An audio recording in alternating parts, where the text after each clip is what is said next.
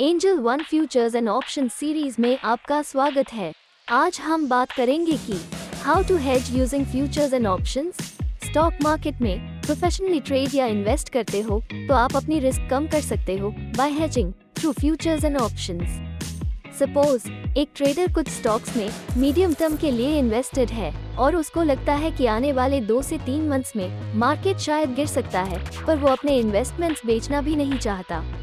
In this situation one needs to hedge for example the trader will short sell Nifty futures या फिर कुछ at the money put options buy करेगा।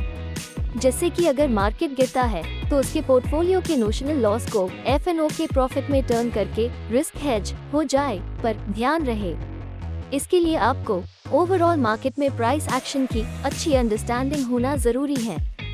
F and O के बारे में और भी ऐसे कॉन्सेप्ट जानने के लिए do like and follow Angel one futures and option also check out our futures and option videos on YouTube channel Investment in securities market are subject to market risks. Read all the related documents carefully before investing.